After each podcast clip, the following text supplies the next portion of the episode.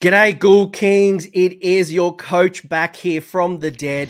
I'm a little bit sick, but that will not stop me in my grand delusion that is Flesh Eater Courts. What on earth is going on, and why am I talking Flesh Eater Courts? There's no new battle tome, there's no new models. Well, there kind of technically is, but there was an update in the uh, expansion book, the Harbringers book. And funnily enough, uh, I didn't quite talk about it because I didn't want to do it in my preview. I actually wanted to get some guests in and talk a little bit, a bit more about the War Scrolls. But Flesh Eater Courts got some War Scroll changes. So I'm here with the abhorrent Ghoul King himself, one of Ushoran's greatest uh, generals, uh, someone who was locked in the little cage with him uh, when Nagash, when Nagash, was, you know, st- stuck you there, and then Sigmar set you free. Uh, I'm here with Josh Glenn, and we're talking feck, and it's a little different because it's not a new book. There's no new grand Mm-hmm. strategies and battle tactics, and it's not the big refresh, though. Hopefully, it comes soon. Um, we're going to talk specifically about your new war scroll, the uh, Marrow Scroll Herald, uh, and the changes that came with a bunch of your scrolls, and kind of understand how this all works. What does it look like? Is it a good change? And what'd you lose? But before we get into that, Josh, Mr. Grumpy himself, say good day and introduce yourself. Hi guys. Um, so you know, Josh uh, Grumpy, as far as the uh, team moniker goes, uh, I've been playing Feck for two or three years, and uh, man, best faction in the game for sure, without a doubt. So It's such a good book. It's such a good army. I love the lore. Like you read the lore and it just sucks you in. It just sucks you Yeah. in. And um, yeah, uh, there's there's something deeply enjoyable to me about the knowing that you know the Carrion King himself is under his own delusion, and that to me is the the best part of the faction. There's no such thing as like it's not a guy pulling strings up top, and everyone else is just in this illusion. Like no, he's he's just as in it as everybody else. Everyone in there thinks they're the good guy, um, as they march across the the realms, doing doing good guy stuff. And the best thing is, like, I think a lot of us are just waiting for the day for Flesh Eater Courts to rise up against Nagash. Because for anyone who's watching this who is not a Flesh Eater Courts player and you're not a law person, um, Flesh Eater Courts, as Josh is saying, doesn't fall under the legions. They're not a subservient. I mean, they're kind of like subservient because they have to. But for Flesh Eater Courts, they like they they don't see themselves as a part of Nagash's empire, and that's actually why Nagash put the original Carrion King locked away and uh, Sigmar opened up the vaults thinking it was like some poor person that needed saving and then the carrion king went off free and uh, spread the grand delusion that is uh, the the flesh eater courts Well, I mean, he was a, a, a, a he was a poor. I mean, they he never deserved to be in there. He's just a great guy doing the best he could. So I think it's just always important to remember, you know, we are the underdog, right? Absolutely absolutely nagash is and look you need nagash is going to get his comeuppance one day. For but sure. let's talk this book okay? So flesh eater courts prior to this book haven't been doing that well um sure you can do some decent tournament performances but it's not that they were in the top 50% of the performance you know metrics you know and as we look at it it's that new book syndrome blades of Khorne Gla- um, Gloomspite Gitz heat knights of slanesh like all Rough. of the K- ko they're all like really rising up so our poor serfs haven't been doing so well but then all of a sudden we get this book and uh, you get a bunch of war scrolls what was your first impressions of when you picked up the book and we will get into the weeds and i'll bring up the war scrolls and we can um, unpack it a little further but just high level what do you think So my my very first impression um, on seeing the War Scrolls was I appreciated the glow up. You know the the uh, at least my initial perceived glow up for one the new royal um, the royal serfs, and then as well as just the baseline increases to my favorite unit, um, the horrors, um. So those two things I immediately was like yay plus. And then I got immediately super concerned when I when I found out that it was a magic heavy uh, focus because that's kind of a struggling point for us.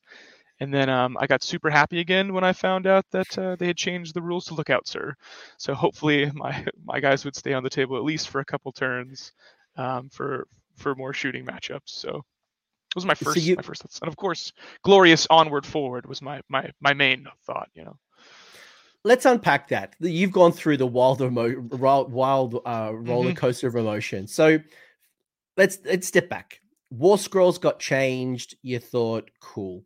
Um, the whole book didn't get for anyone who hasn't picked up the book and maybe hasn't seen it just yet the book doesn't revisit the entire flesh eater court. So your grand your um subfaction rules haven't changed. You haven't got any new artifacts. You don't have grand strategies and battle tactics added to the faction. So it's not like a holistic rewrite of flesh eater courts. That's just set the context. Josh, when you saw that, do you think all of a sudden flesh eater courts became overpowered as a faction? Was it just like a nice quality of life upgrade? Like where, where does it rank? I, I think that you you'll see a market improvement in its win rate in the tournament setting. I think that you'll see a, probably a couple point bump. Um, I think that a lot of unfortunately what determines what's good and what's bad are more the battle tactics um, and the battle plans themselves. And I think that you know, and that's just true for all factions across the board, right, in a competitive sense. But I think that um, having a baseline increase on a couple war scrolls gives you more play into different lists. Um, I think there was really only one list that was performing really well statistically, and that was the two, you know, big nine blocks of horrors or some variation on that.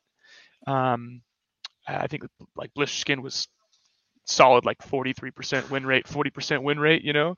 Um, so I think that that's my initial impression is that like yes, um, we have a little bit more variance in our list building. We have a little bit um, a wider, broader pool of maybe different unit choices, um, which is good in a faction that just doesn't have a wide range to begin with. So, yeah, yeah, I, am really hoping that Flesh Eater Courts, the reason that you are the last to be updated, even after, after Cities of Sigmar, is that you are getting a range expansion. That's all I can hope for.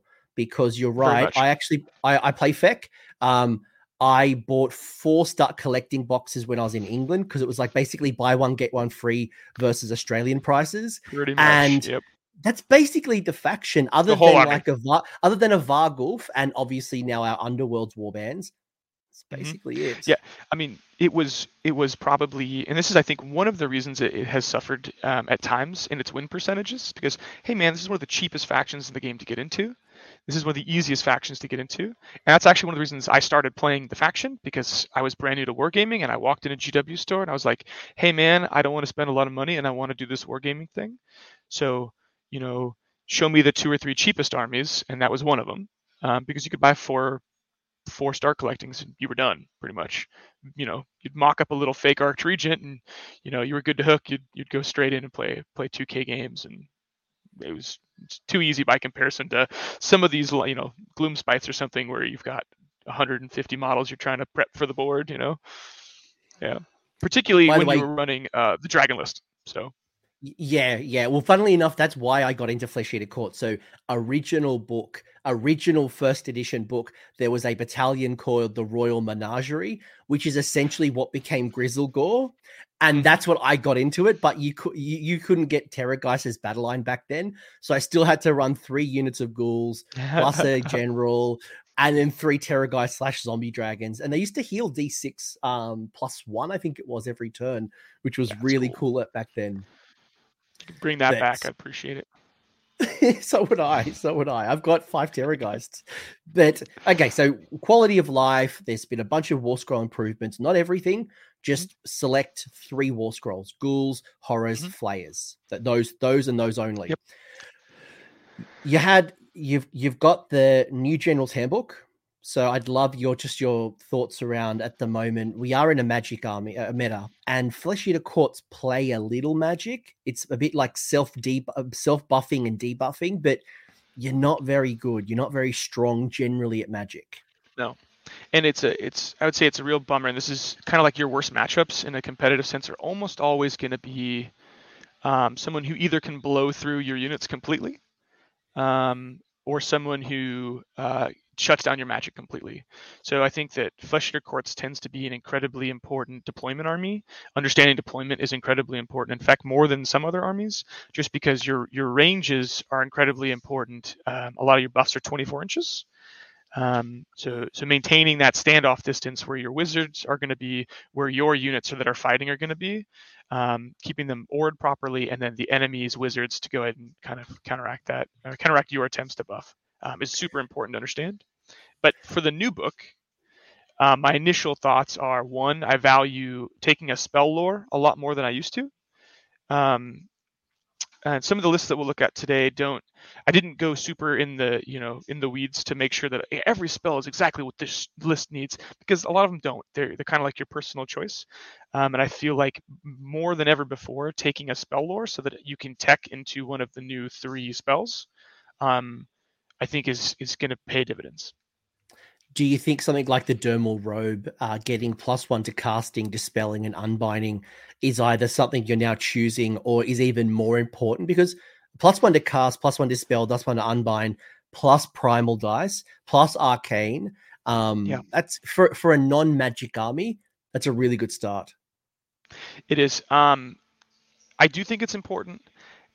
The the question right now in my list building tends to be do i want to take a lot of times it tends up to be do I want to take the dermal robe or do I want to spell lore mm-hmm. um, for the whole for the whole army? And I find that if I I think if I have three to four wizards, which most of my lists have at least three wizards, um, I usually in this book probably would rather take the spell lore for flexibility, and it's only because as some of my wizards spread out, um, the ability for them to just have the blizzard spell um, yeah. as well as their other spell that they, you know, their buff spell that was super important, so that they can probably juice themselves up with every primal dice I have, probably blow themselves up, but get that battle tactic to blow up an enemy unit, right? To seal that at like turn four or five, um, is the difference between getting four battle tactics and maybe five in a game.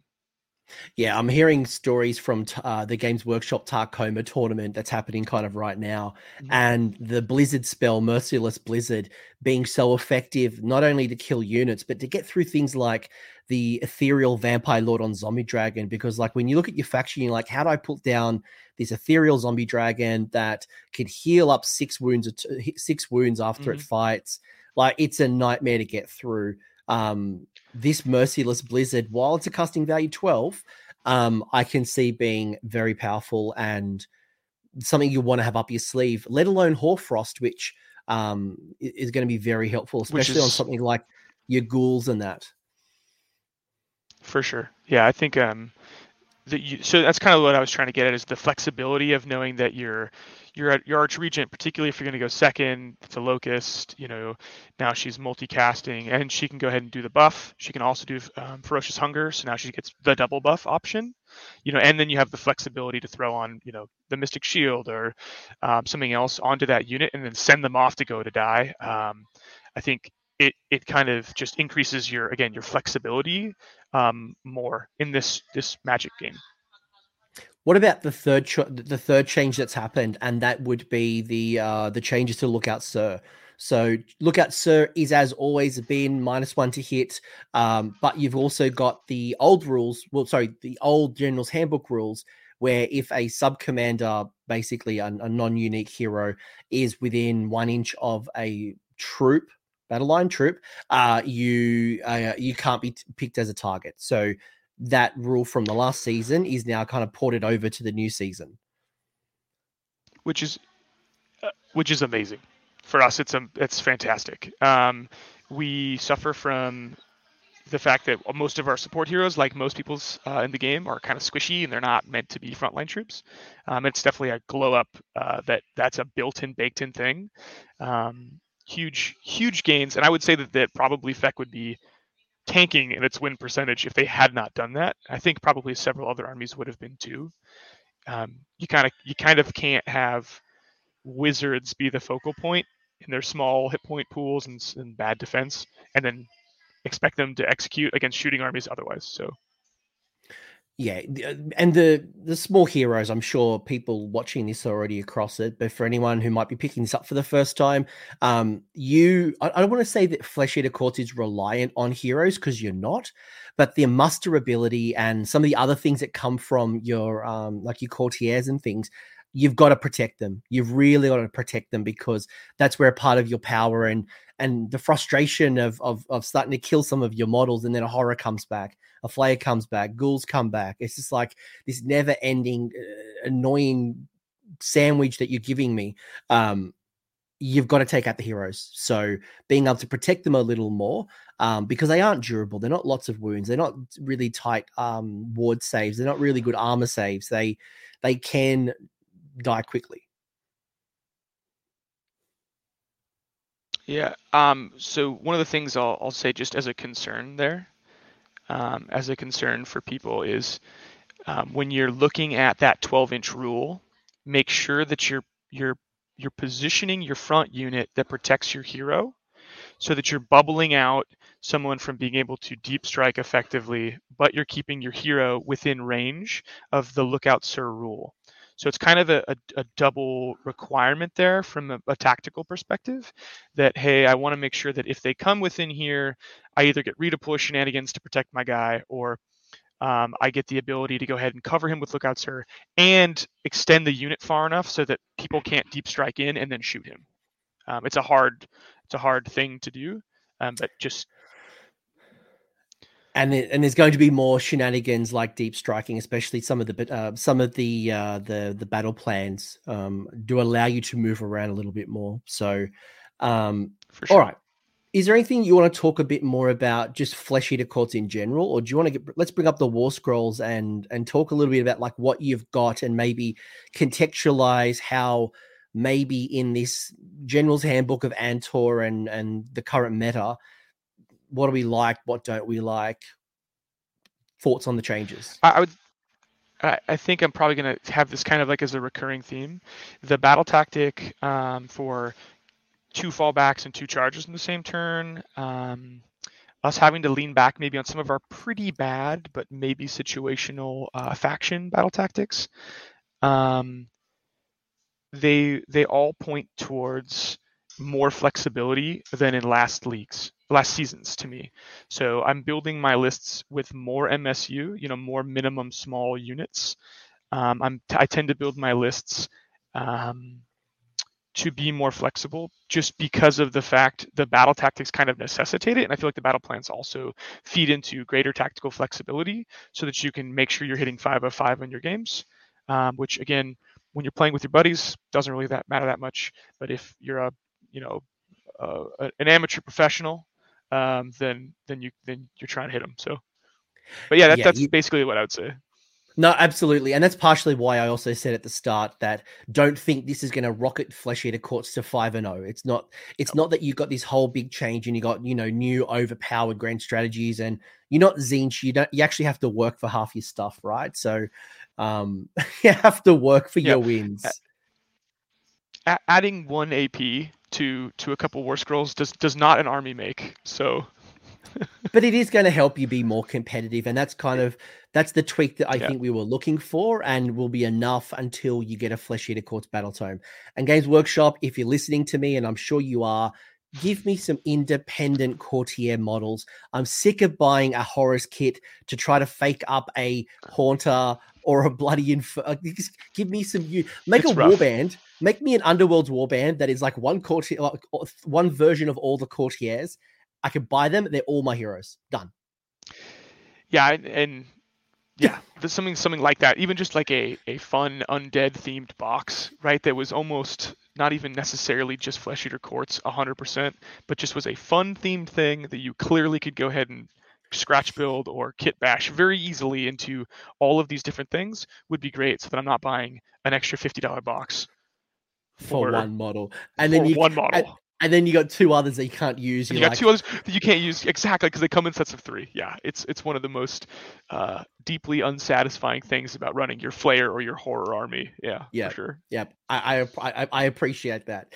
So we have a new, we actually have a new war scroll. So let's let's before we get into the the upgrades, we have a new Marrow Scroll war war herald. I'm, I'm making up words that I'm reading. You're good. A Marrow yeah. Scroll Herald. Now this is um uh it's a, a, minor hero, so move six. You know, you I'm sure you've read the war scroll by now. Mm-hmm combat profile's okay. If you're going to take it, re- if you're taking this realistically, the King's entry is probably the standout rule. I'm going to shut up. I want Josh to tell me when you looked at this war scroll, what are your thoughts? Do you like it? Is this plugging a gap that Flesh Eater Courts had? Is there a particular build that this this model is going to slot into better than others? Like, where are you at? Um, so this model to me is all over the place, uh, and the unit rules are kind of all over the place. I love conceptually this hero, and I think it feels like a design space that Flesh Eater Courts doesn't have, which is like unique, weird thing, right? All of our stuff is like very along the same line of like, hey, this is a buff piece, it does this aura, it does this thing, and they they kind of all feel to be like one note in terms of how most of our heroes work, um, particularly the foot heroes. I want to say one, I love the model itself. I think the model's glorious. I want to get one to paint. Um, I think that they they the the only issue I have with it from a competitive standpoint is just that I think at 115 points it's too much. I think that if it was costed lower towards like a courtier, a smaller courtier, something like a gas courtier, um, I think that this would see a whole bunch of play. I think the super interesting thing about it is that don't shoot the messenger thing. Um, so you might have the ability to kind of tech play it and block out shooting armies and stuff. Um, so definitely maybe look into picking one of these up for your local meta if you play with a lot of shooting friends. Um, just because you can kind of like move block with it and do some other stuff um, with it that you can't do with other stuff just because of its cool little um, six inch uh, kind of uh, bubble, I guess. I don't know. Um, but as far as the Kings Entreaty goes, it's super flavorful. It's super fun, but I don't know how effective the bravery shenanigans are, and I don't think teching into uh, like the old style of playing um, the bravery shenanigans with taking the you know the potentially two different artifacts at minus one or minus two bravery. I don't think it's it fits in that build either, which was you know a very like flare heavy blister skin list. Um, so huge huge huge love on this this war scroll for its thematic funness um, i don't i have never i have not yet found a build where it actually seemed to shine um, yet I guess that's that's unfortunately where I think I think I'm at for for this particular war scroll. You are very very kind. Uh, I'm sure other guests would have said this is gar. Look, I, am not here to say it's garbage, and if you like it, you do you. Yeah. I'm not, uh, from, from a yeah. competitive point of view, when I look at this, it doesn't feel like it's plugging a gap. So when I look at the war scroll, don't don't shoot the messenger. Okay, it's nice, but not necessarily something that I've really needed especially no. now that we've got the upgraded lookout sir in addition to that you look at the king's Ent- entreaty right and like it kind of is the fle- it's, it's the Slaanesh version of the temptation dice yep. except instead of taking mortal wounds you get strike first now yeah i don't care I, for, for, for, for mo- I, i'm talking on behalf of the opponent mm. i'm more likely just going to refuse your, your infected bone and okay, you strike first. Great. I, I the, think I think I'm okay. Only, I think I'm okay. Yeah. The the only time the strike first really matters is it gives you the opportunity to strike and then select another unit to go ahead and do the feed feeding frenzy and pile and fight twice. So that's that's the only scenario. But the problem is if if you have the super juiced up unit that's next, you know, is going to get the strike first. That was the one I was going to strike first with anyway if I was the one that, charged. That was going to be my point. It's not that strike right. first I don't value. I don't value. It's not that I don't value strike first. Strike first is awesome, but strike yeah. first in this situation, I'm like, okay. It's it's it's very situationally useful, and like in one in twenty games, you'd be like, that was amazing. That felt so good, but did it? on the average game is usually it doesn't play into how Feck plays, right? Which is juice up a death ball, throw it into the enemy, trade up, delete a bunch of stuff that you know way more than that unit was worth. Um, and you're, you're that little guy probably isn't going to be there most of the time. Um, and if he is there someone's just going to take the damage because it's way less than you know having a, a weird scenario of maybe having multiple juiced up units fight you at the same you know in, in that particular instance. So the other part to this josh that that we both acknowledge is that there's probably over oh, look i haven't done the maths i'm picking this number out of the sky but let's say mm-hmm. 50% of the armies right now have bravery 10 or at least bravery yeah. eight or nine, like a really high bravery. So the yeah. likelihood of you infecting somebody and then looking for the two, the two d six and beating my bravery to issue receive. And now look, if it happens, and it's a situation Great. where cool. I really needed to issue it. Absolutely you're going to get it. But it's so many situations like if then, if yeah. then, if then. It's like yep. it's not enough for me as a competitive war scroll if it didn't have that portion about bravery really being involved in the mechanic, then it's far more interesting, right? Where it's if it was just like, hey man, um, on a um, five up, you know, on a five up, four up, boom, right? You you take a bunch of damage and you can't do a, you know, you can't use a command trait or can't command ability. Then then we're talking because now I can basically suicide this guy in to turn off a block that's super important, right? Uh, you know, yeah, cool. But he's fun. It's a great. Though. He's a cool looking a, model it's a cool model. It has fun rules. Uh, absolutely yep. go pick it up if this is your jam. But would I take this to a tournament and expect to do well? There's no, no. list tech that's standing out to me right now that I need this at, uh, over another version of a courtier, another block yes. of ghouls, an uh, endless spell. Yep, particularly because you know at 115 that perfectly does hit the metric for another block of horrors and another block or another haunter courtier, right? So so you are literally giving up what is a very useful piece for a situationally fun piece. Again, bring it with your friends, have a great time. You know, I, I the, there's, a, there's a guy named Shannon um, out in Colorado who's like a very, very thematic effect player. He's beautiful army, beautiful stuff. He always brings the stuff in like a big chest box. It's very, very uh, properly done. I can see him running this just so he can do the scroll, like he hands the scroll to the opponent or whatever at the game table. If you're that guy, you're taking this guy whether or not he's good, and you're gonna your opponent's gonna love it. So all right. I think we've I think we nailed this point across. But hey, Probably, if you're listening yeah. to this, if you're listening to this, folks, and you think that Josh and I have both missed something, and there's a, a combination that we have completely missed, I want you to let me know because ge- genuinely, I want to know how to make the most of this model. And there's a couple of them from this box, like the um the Gits one as an, another example. As a Gits player, I'm like, I don't need this. This is not something for me. This is clearly for somebody yeah. else. Mm-hmm not for me. Um, but what, what is for me is our mm-hmm. ghouls. Now, ghouls had a war scroll changed. So, Josh, what has happened to our little old ghouls? So instead of so well, two two big things. One, instead of reroll ones, we've picked up a pip of AP. So we, sorry, pip of rend. Sorry, my 40k was showing.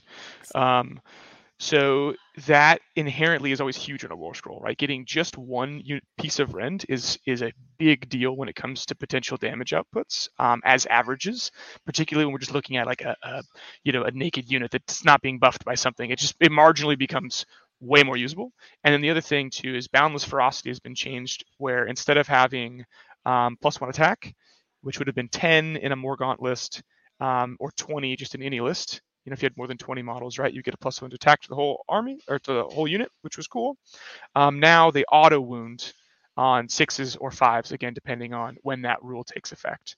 Um, so I think that the, the coolest use of this is going to be just in economies, particularly with the new um, is it Hoarfrost, whatever the new the new spell is, um, so that you can go ahead and effectively make a big blob of ghouls a hits on twos, auto wounds on fives, um, and then and then now has a pip of rend inherently. I think you you start seeing efficiencies where once you've thrown on plus three attacks onto that unit, you will see it absolutely blender things that it never could have in the past.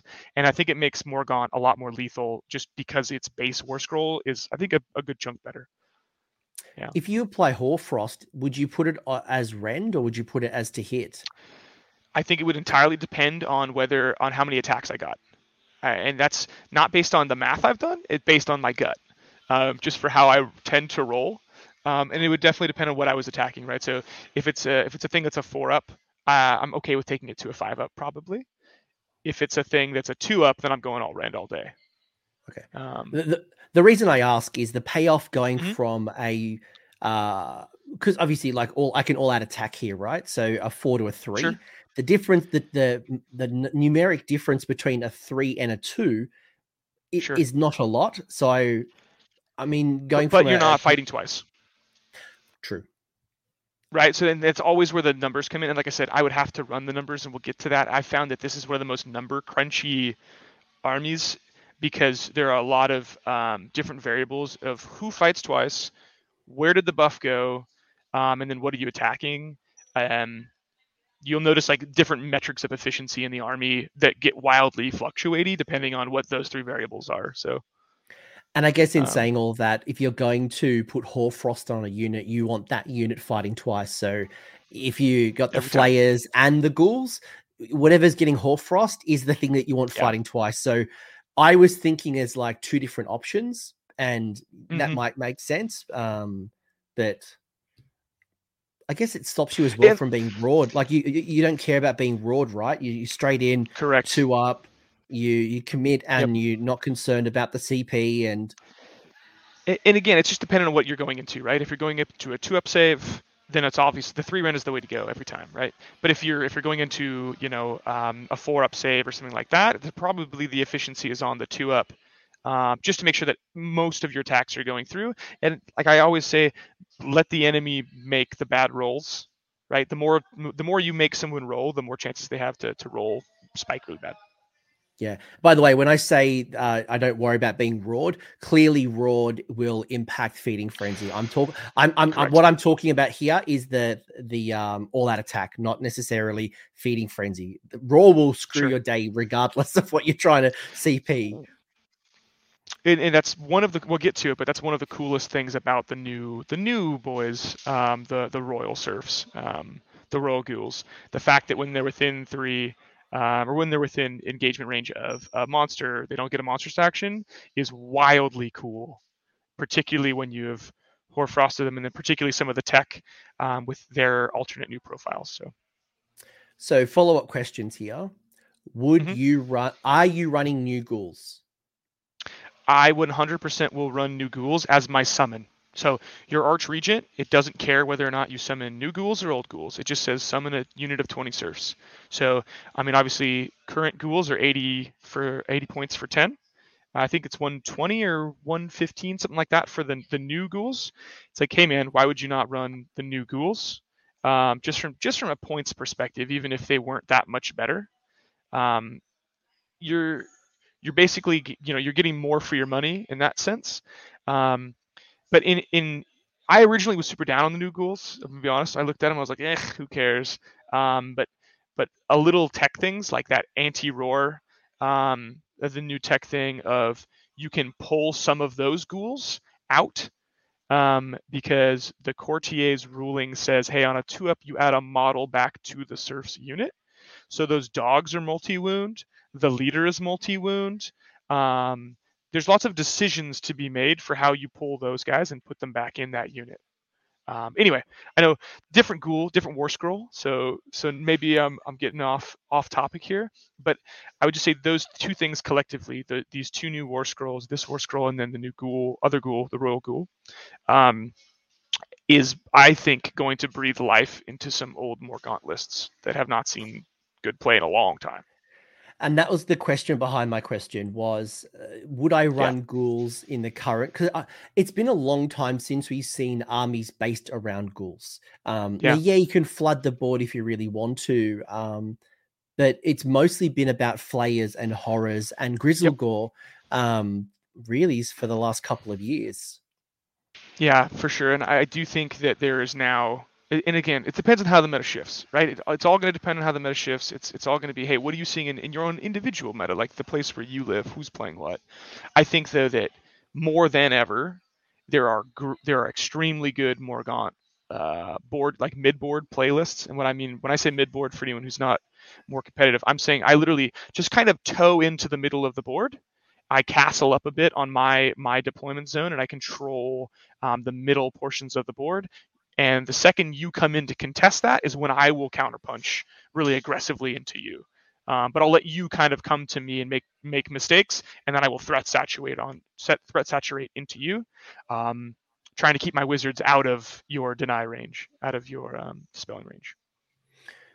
Yeah, even if you took two units, uh, look, you could absolutely build some good lists, especially in Morgaunt, that's focused around reinforced ghouls. But then again, even if you weren't taking reinforced ghouls, I could see two units of of ten. Um, they could be the great uh, ones that activate the the retreat, and then someone else charges as that wave exactly. battle tactic.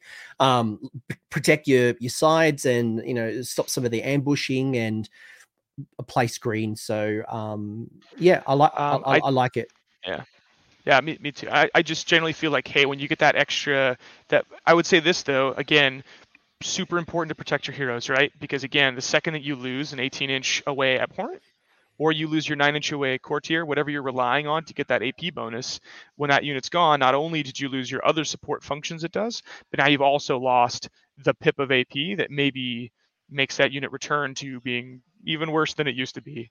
Um, so again, in some ways, even more technical play required uh, to not lose your guys and we'll see if if the met you know lookout sir saves us a lot for shooting but it does not save us for the hero phase and that's my biggest worry is, is yeah. that so yep Yep, which is funnily enough why one of my lists at the moment as a goblin player, I'm picking a fungoid cave shaman that can't be targeted if you're outside of 12. I'm like, yeah, suck on that one. That's you awesome. can't get my gen, you can't find my general because he's only a five wound idiot. So I'm like, mm-hmm. he, he, he's gonna die. Uh, but what isn't going to die is our crypt horrors. So crypt horrors have had a little bit of a change. I'm on Team Flayer, to be honest. I've always been a Flayer over a horror mm-hmm. kind of guy. But what's changed, Josh? So uh, we see a couple things. One, we see instead of the reroll all hits, which was my favorite thing in the whole game, just because of the fact it was hilarious in today's version of AOS 3 to be uh, bringing in a reroll all hits um, unit. It just made your opponents be like, "What? Like, when are we? Is this 2018? Like, what is happening?" Um, it was pretty funny to bring in, particularly when you're bringing like I I um, saw a lot of success in bringing two blocks of nine, um, and when they the points dropped as much as they did, um, and then you had these hilarious, you know, plus seven attack, you know, seven attacks. 100 something hits, all rerolls, fight twice, all reroll wounds because the zombie dragon was there too. It was uh, you, you took 30 minutes to do an attack and you just deleted anything in the game. So it was funny. That's not there anymore, um, which I think everyone who is not me is probably super excited about. Um, but what we what we did get is again a pip of rend, which makes this as a baseline general purpose unit a lot better. Um, and you also heal D3 instead of one, which are both yes. generally speaking glow ups. Um, there's a slight difference in wording just for us competitive nerds. It says the damage characteristic is three instead of two now, which is different than improve the damage by one. Um, there's some rules interactions there that are slightly different. Um, I could be wrong about that. It's that's what I remember. At least it said improve the damage by one. But either way, no, no, no. Um, I'm, I'm I'm looking at our shout out to our friends Wahapedia, and it looks like yep. it's the unmodified wound roll. It has damage of no, no. It's the same. Uh, three yeah. instead of two. Okay, cool. Um, so so no change there. Um, but just generally speaking, hey, the biggest change besides the AP, that's cool and everything. That's great. Makes him a much more uh, reliable unit. But let's be let's the real talk, right? Is with Galician uh, veterans gone, now we have a two inch range. I so was going to ask that... you about this. Although, although the other change, I think, uh, unless it's a spelling mistake for me, is you've gained an extra attack. You used to only have three attacks, and now you have got 4 mm-hmm. So you've gained an extra attack. You've gained the rend, uh, and you're healing a little bit more and I would so so I would just say generally they're probably my pick again as a horror guy who has 24 horrors sitting at home. They are my um, I'm super stoked because my list just got stronger flat out with you know with with no negatives, no points losses or nothing. So that's just an interesting point. Like you, we saw almost no points changes in Flesh Eater Courts for any of the things that were the strongest things. So all of these are just flat buffs. There is no mm. there was no real loss at all. Um, and this, I would say, is probably the, the unit that, that benefited the most for sure. Because those blocks used to not be able to push through. I mean, I killed Nagash. Sorry, I didn't kill Nagash. I killed Archaon with the Nurgle minus one to wound, with putting 18 horrors around him and just beating him to death over three turns. Um, actually, for, for a 5 0 win, which was funny. But generally speaking, they're not supposed to get through two up saves. And now they, they honestly can. Um, which is pretty cool talk to me about the Galatian champion thing because when you started talking about double reinforcing this unit, so they come in threes.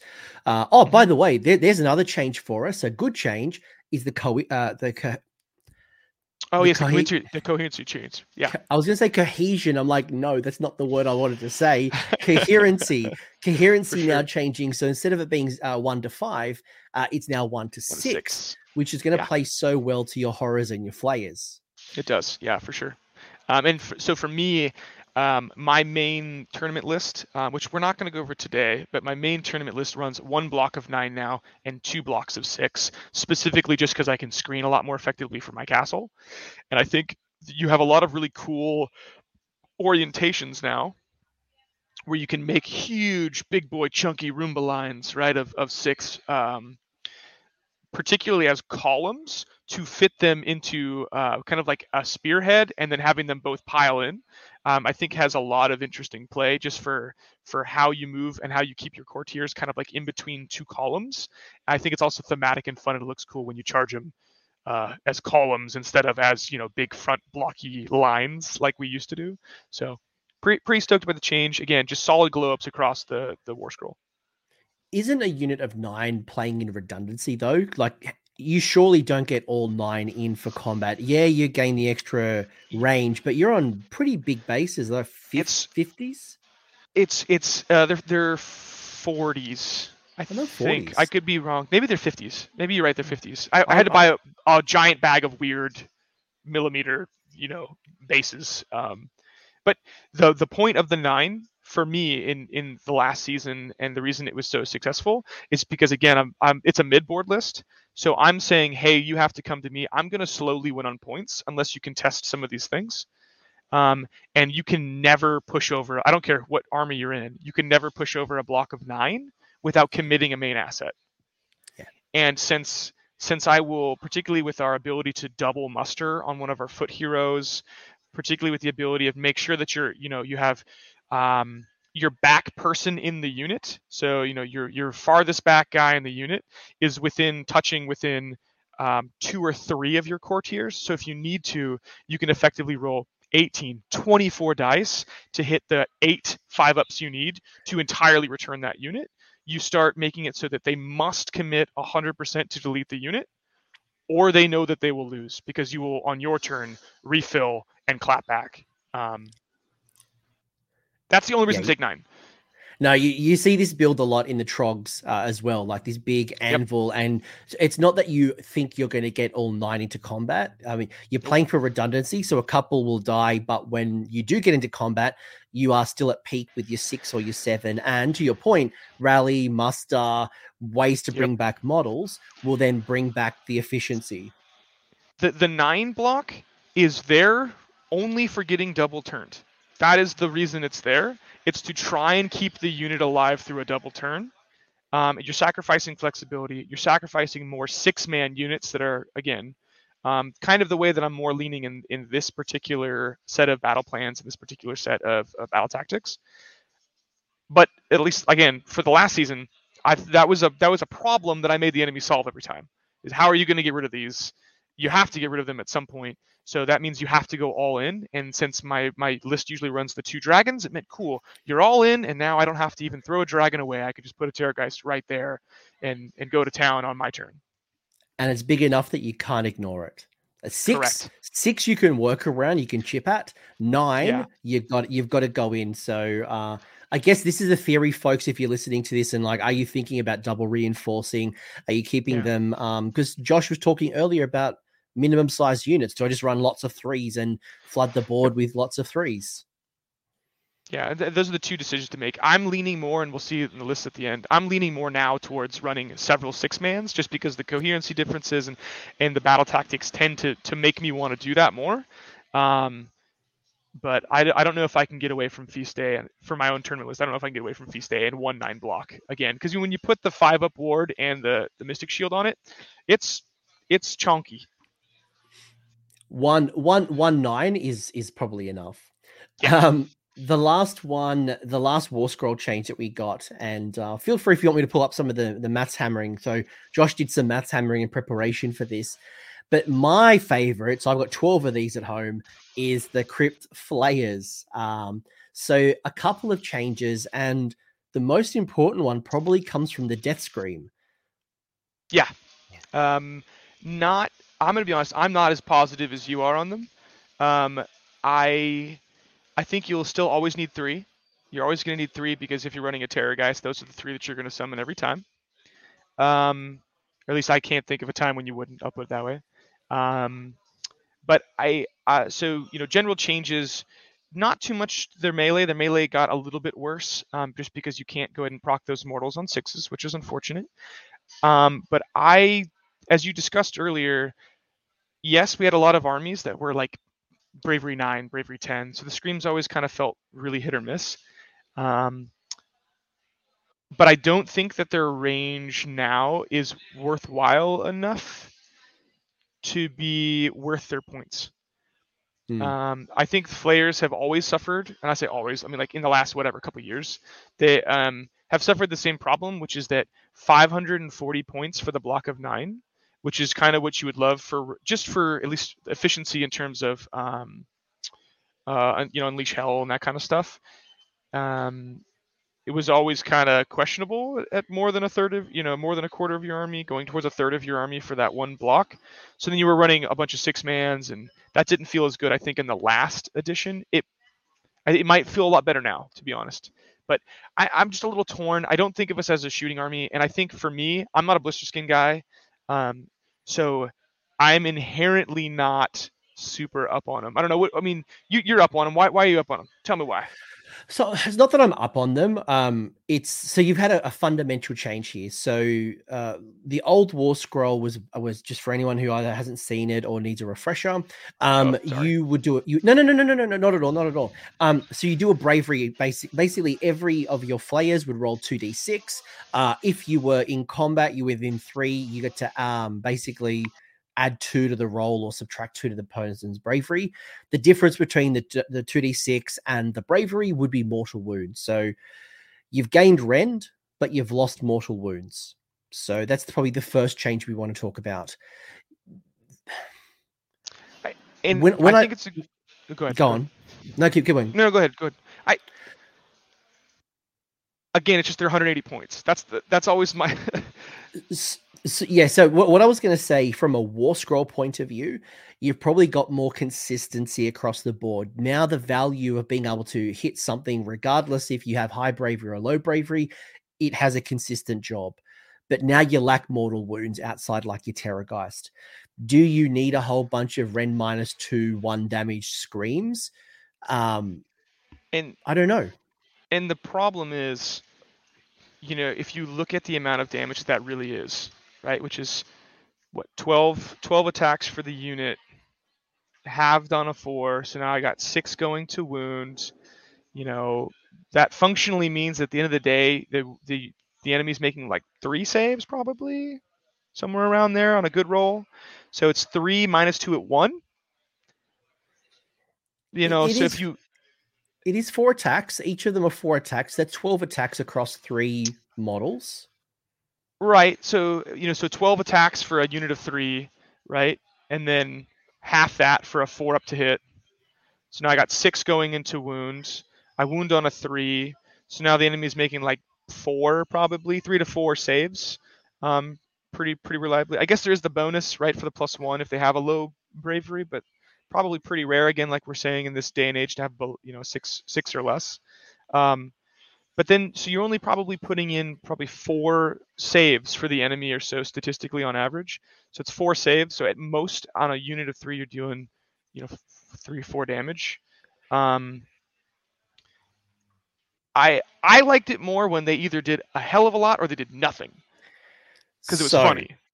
so this this this is my my conclusion.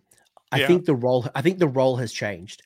I think what they're trying mm. to do instead of you totally commit, because what you saw with flayer lists is people would fully commit, as you mentioned, look for everything that could debuff under the sun.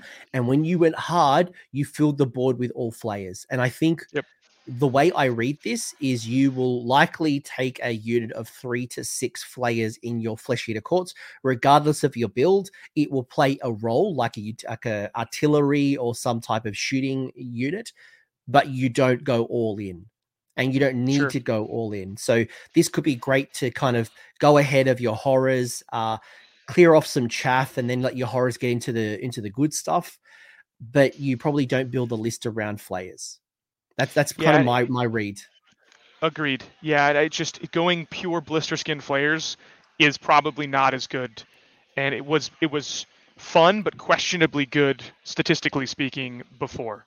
Um, yeah. I know the like uh, the last GT I went to in, in Colorado, there was like so many Fect players. There was like six of us there, and I think like three or four of them were blister skin, and they all kind of had the same list, and it was kind of like, yeah, man, it's cool, but there's too many matchups that just just don't care. And that's and that's overall, I think it's a better change. But you do yeah. lose. The people who are building into it and going yeah. hard, you've lost. No debate. Yeah. You, you didn't get any better. But if I'm running a Morgaunt, a Hollowmourne, if I'm running some other type of build, would I now go and build crypt flayers into my list? I think so. I think possibly this is worth considering. I know that I personally won't, but what I will say is you always are going to get three because every time you're running a Ghoul King on Terrorgeist, you're gonna summon three knights, and I'm still gonna take flayers over horrors any day of the week. So, so you as a player still are always going to bring three of the match, right? Assuming you have a Ghoul King, you're always going to bring three no matter what. Um, 90, at least 99th percentile, right? Um, so yeah, I, yeah, there's one rule that we haven't spoken about that is unique mm-hmm. that oh, I think is new... fascinating. This is fascinating. So yes. escort escort courtiers. So basically, if you have a small hero, so a, a hero that is uh, seven wounds or less, it can't fly. If it is wholly within three inches of a unit of uh, crypt flayers, it can basically hitch a ride, fly with the flayers, and then drop sure. uh, drop out. Um, and just be outside of three inches of the the enemy. Like, and the mean dream here is right. That, so this is why I'm so sad that they changed Arcane Tome.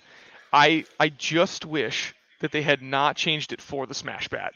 If they said the Arcane Tome is no longer allowed to cast spells, you know, other spells for every unit in the game, and then had a little exception said except the Varghulf, who who desperately needs the Arcane Tome to still exist, um, to be the old Smash Bat that he was for the Flaming Weapon upgrade um, I'd be super happy. And if that still was a possibility, I would 100% run these, particularly because if you end up running the Ghoul King on guys, and this, uh, well, I guess it wouldn't work for the summoned uh, Varghulf, but it would let you basically kind of like yeet slingshot in a smash bat um, that you could pick him up from the back of the unit and then throw him forward. Um, it would be it would have been super cool. That being said, I still think there's some some smash bat play maybe, um, but in today's day and age, he just doesn't feel like he punches like he did four years ago. Talk to me about the rule. Ignore flash smash bat. Like, sure. It, does this does this rule have a part? Especially as you said, you might summon on a unit of flayers. You got your backfield um, hero who might have already used a charnel throne to do its thing.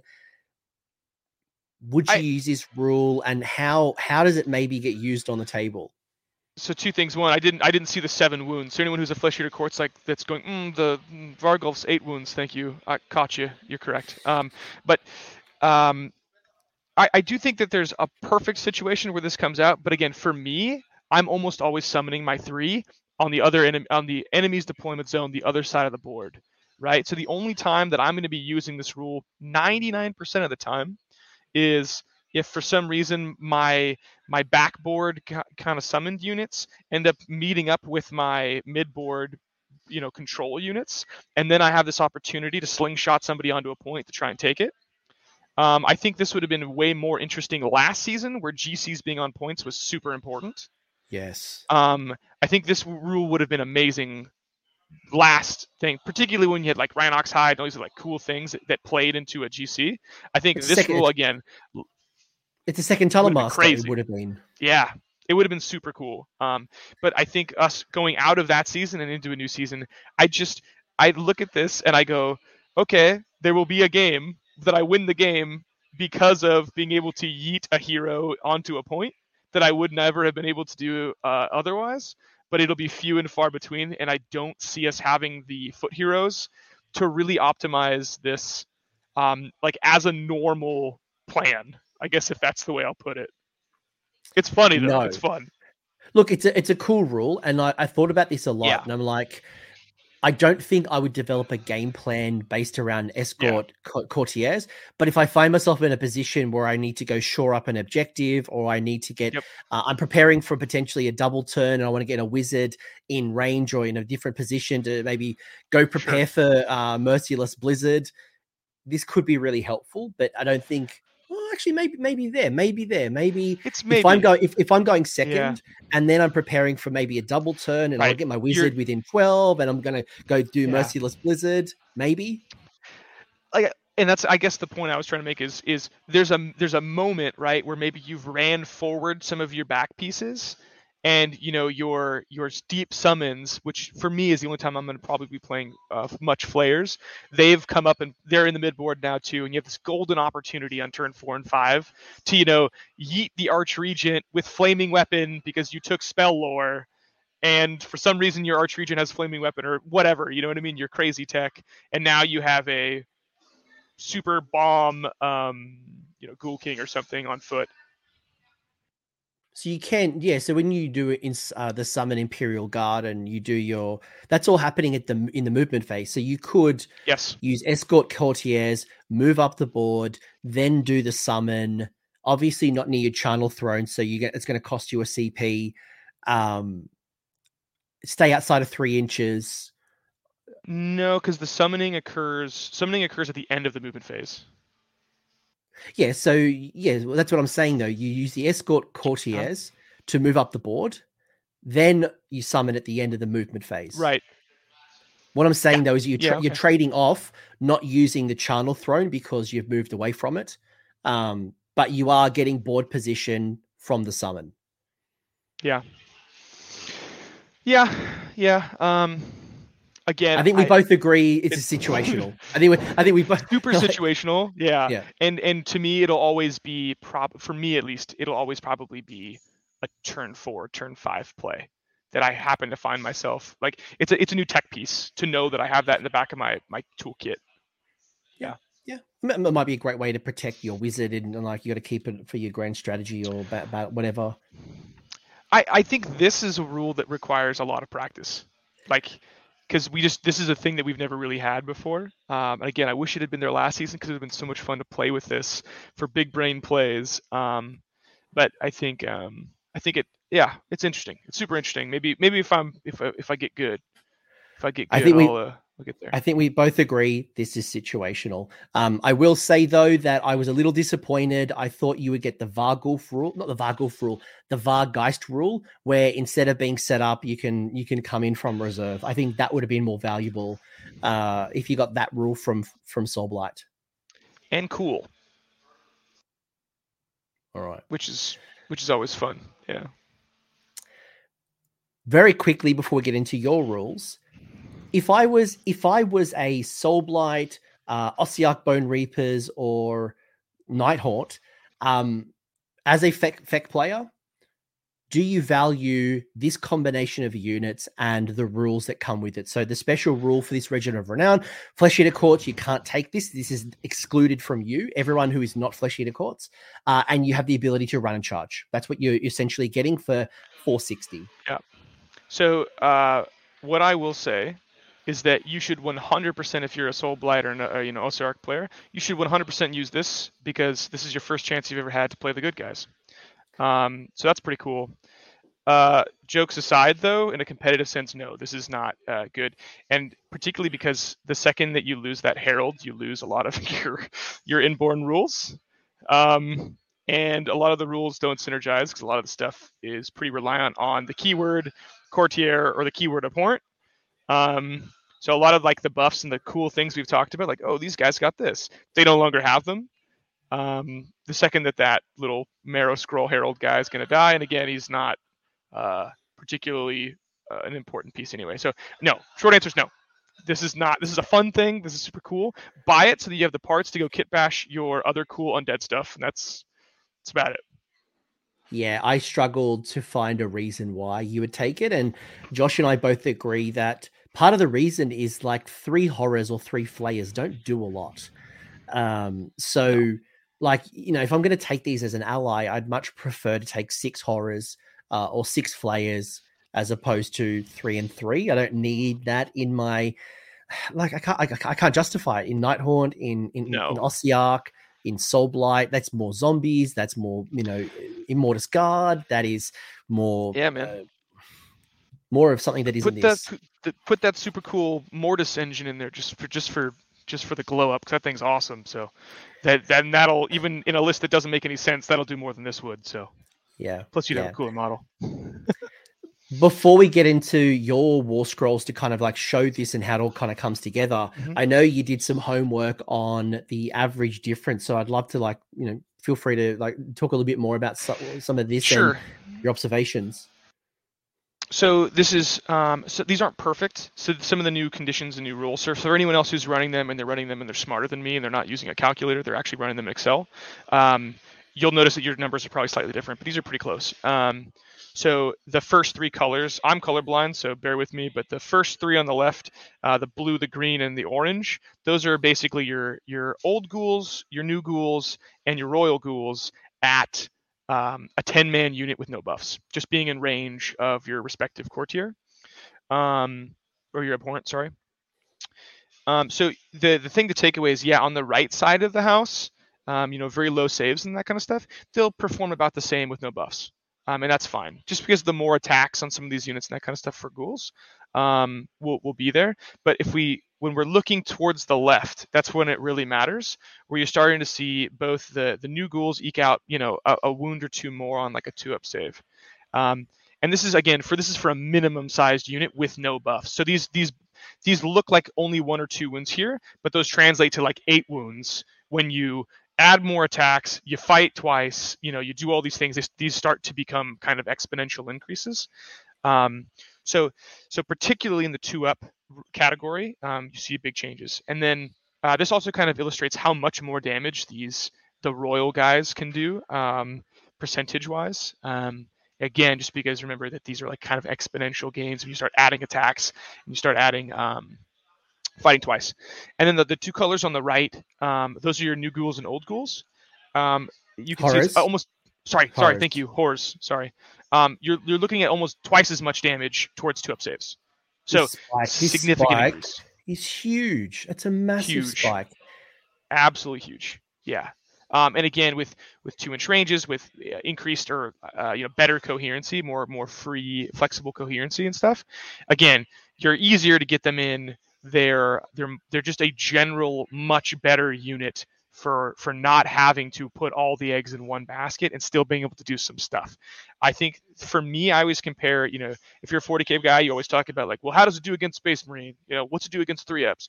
I kind of think the same way um, against Stormcast, which I know Stormcast like aren't the boogeyman, so no one should be thinking that like Stormcast the thing to beat right now. But that is always my like um, my benchmark is the three up save. Um, and you know you, you just now you're looking at like hey one of these units can reliably and very easily do the five four to five wounds i want it to do to maybe force someone to at least do enough damage to force their little chaff units to always have to take a bravery. Um you know eh, I, they're just they're a little bit more effective and i think that'll translate out across the board over many things. That's kind of one of the reasons again flexibility we have more than we used to have just because of the natural a uh, little bit increase on the, the war scroll. Yeah, it, it's fascinating when you get into the weeds, and you know we haven't looked at the other side, which is you know safe stacking, obviously a thing, Mystic mm-hmm. Shield, all that defense, but like the old horrors versus the new horrors, only when you go into no armor save does yep. the old horrors war scroll stand out. And to be honest with you, do you want to be putting your uh those horrors into a, a zero save like sure bunch of idiots? Probably not. Probably so, not.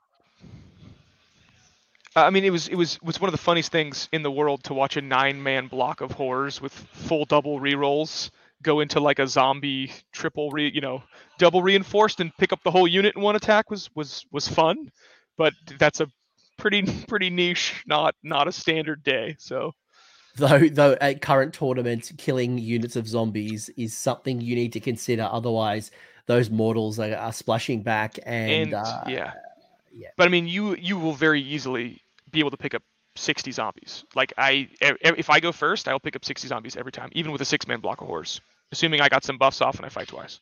Just just because you know you're looking at here, this is saying, oh hey, on average you're doing like 10. Well, that's with three three little horrors, so you're closer to 20 on average um, with a six-man block, and then that's without any buffs and without fighting twice. And when you add on three more attacks, you're basically doubling the output of the unit. Now you're on average doing like 40 damage. Fight twice puts you to 80. You know, you, it's it's extremely easy to clear chaff with horrors. Uh, o- old ones or new ones, it's kind of irrelevant. They just they they, they mow things, um, and you'll see that your ghouls actually mow a lot more than you thought too. Just again, weight of dice, too many attacks. If they don't have a save, you're you're in big big trouble. So for anyone who's wondering where this came from, uh, Stats Hammer, I think it is. Uh, there's a couple of like Uh, math yeah. hammer calculators out there. Stats Hammer is definitely a great one, but it's fascinating when you actually look at profiles and you start looking at like the full potential. And if you have a sub faction, you get extra rules, whether it's you know add plus one to this or extra attack Yeah. here. You can start to extrapolate and kind of see what the expectation of damage is, so you can make better decisions on the table. and so and and while you're and while you're if you want to scroll down real quick at to the the new royal ghouls again you kind of you can kind of see how effective they are percentile wise and it's pro- the problem being or i guess the bonus being if you read the war scroll it says um, one in every 10 must be a you know royal hunt guy and royal hunt guy has the uh, flat three attacks um, and then two of them are the dogs that have multi wound along with uh, the the hunt master. So you're actually getting way more wounds in this royal hunt um, set, and you're getting more high value, high damage units that you can either protect with a buffer of 14 ghouls, so that they get their attack in that turn, or if you're if you're the opposite side, they've already attacked. And you know that a courtier is going to return models. You can pull those big multi-wound models first, um, and leave the ghouls to, to clog up that area. And then on your turn, boom, return the the hunts master right into the front. And on your turn, he gets to attack first again to do more damage, right? So, um, some some tech play there for the the new the new guys. I didn't want to like them because I don't want to have to make more models. Dang it, I've made enough ghouls in my life, but unfortunately, statistically, they're they're currently make way too much sense if you're summoning a block of 20 from your arch regent. My thoughts and prayers for you having to force and buy more models. Uh, literally, after this call ends, I've got to go up to the game store and go pick up my uh, my more trogs. I need to go buy some more trogs. Yeah, that's a rough Uh, life to to need all these these these plastic dolls. I'll tell you. Damn, threatening me with a good time. yeah, exactly. So, Um, um, cool. caveat here, folks. Um, so Josh is going to go through three examples of lists that he's built. These are not uh, the ultimate lists, uh, so No. you don't have to take this and run this at a, tournament.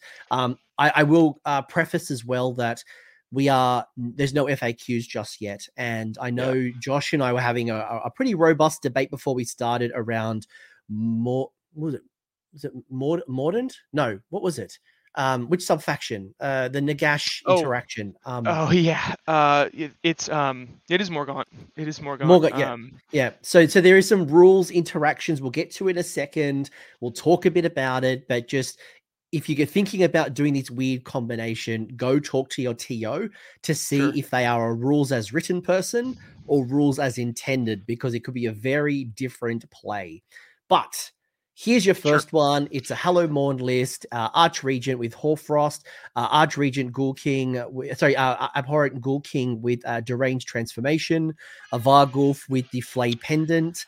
Um, if you're hearing weird noises, it's Josh is in the kitchen. Um, no, no, no, it's okay. it's, for- add flavor to uh, it, it- maybe people think they're going crazy hearing voices. Um, it, it would work well with this particular video.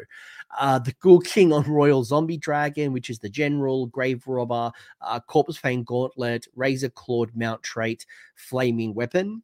You've also got the Crypt Haunt Courtier, two, three units of horrors, four units of horrors. Um, uh, all wrapped up under the overshadowed grand strategy battle regiment warlord.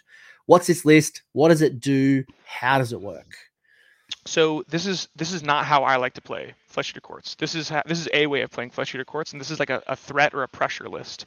And the idea is that we're leveraging Hollowmourne and we're leveraging the natural efficiency from horrors um, to let us run in charge with our horrors. And um, so this is not what this is not an alpha list. This is a pressure list, which means you get up in the enemy's deployment zone, turn one or turn two, and you basically try and pin them there for as long as possible um, while you run around, score points for three or four turns, and then hopefully point um point out and win. So the way that this would look like from a deployment is you're a five drop. Um, you could also run this 100% without the warlord and run it as a, a battle reg, um, a double battle reg for a two drop. Uh, that that might be much better. As far as the grand strategy goes, pick one. I don't know what's the best one right now. I haven't played enough to know. But the the idea here is that our six blocks of horrors are going to run in charge and head straight in.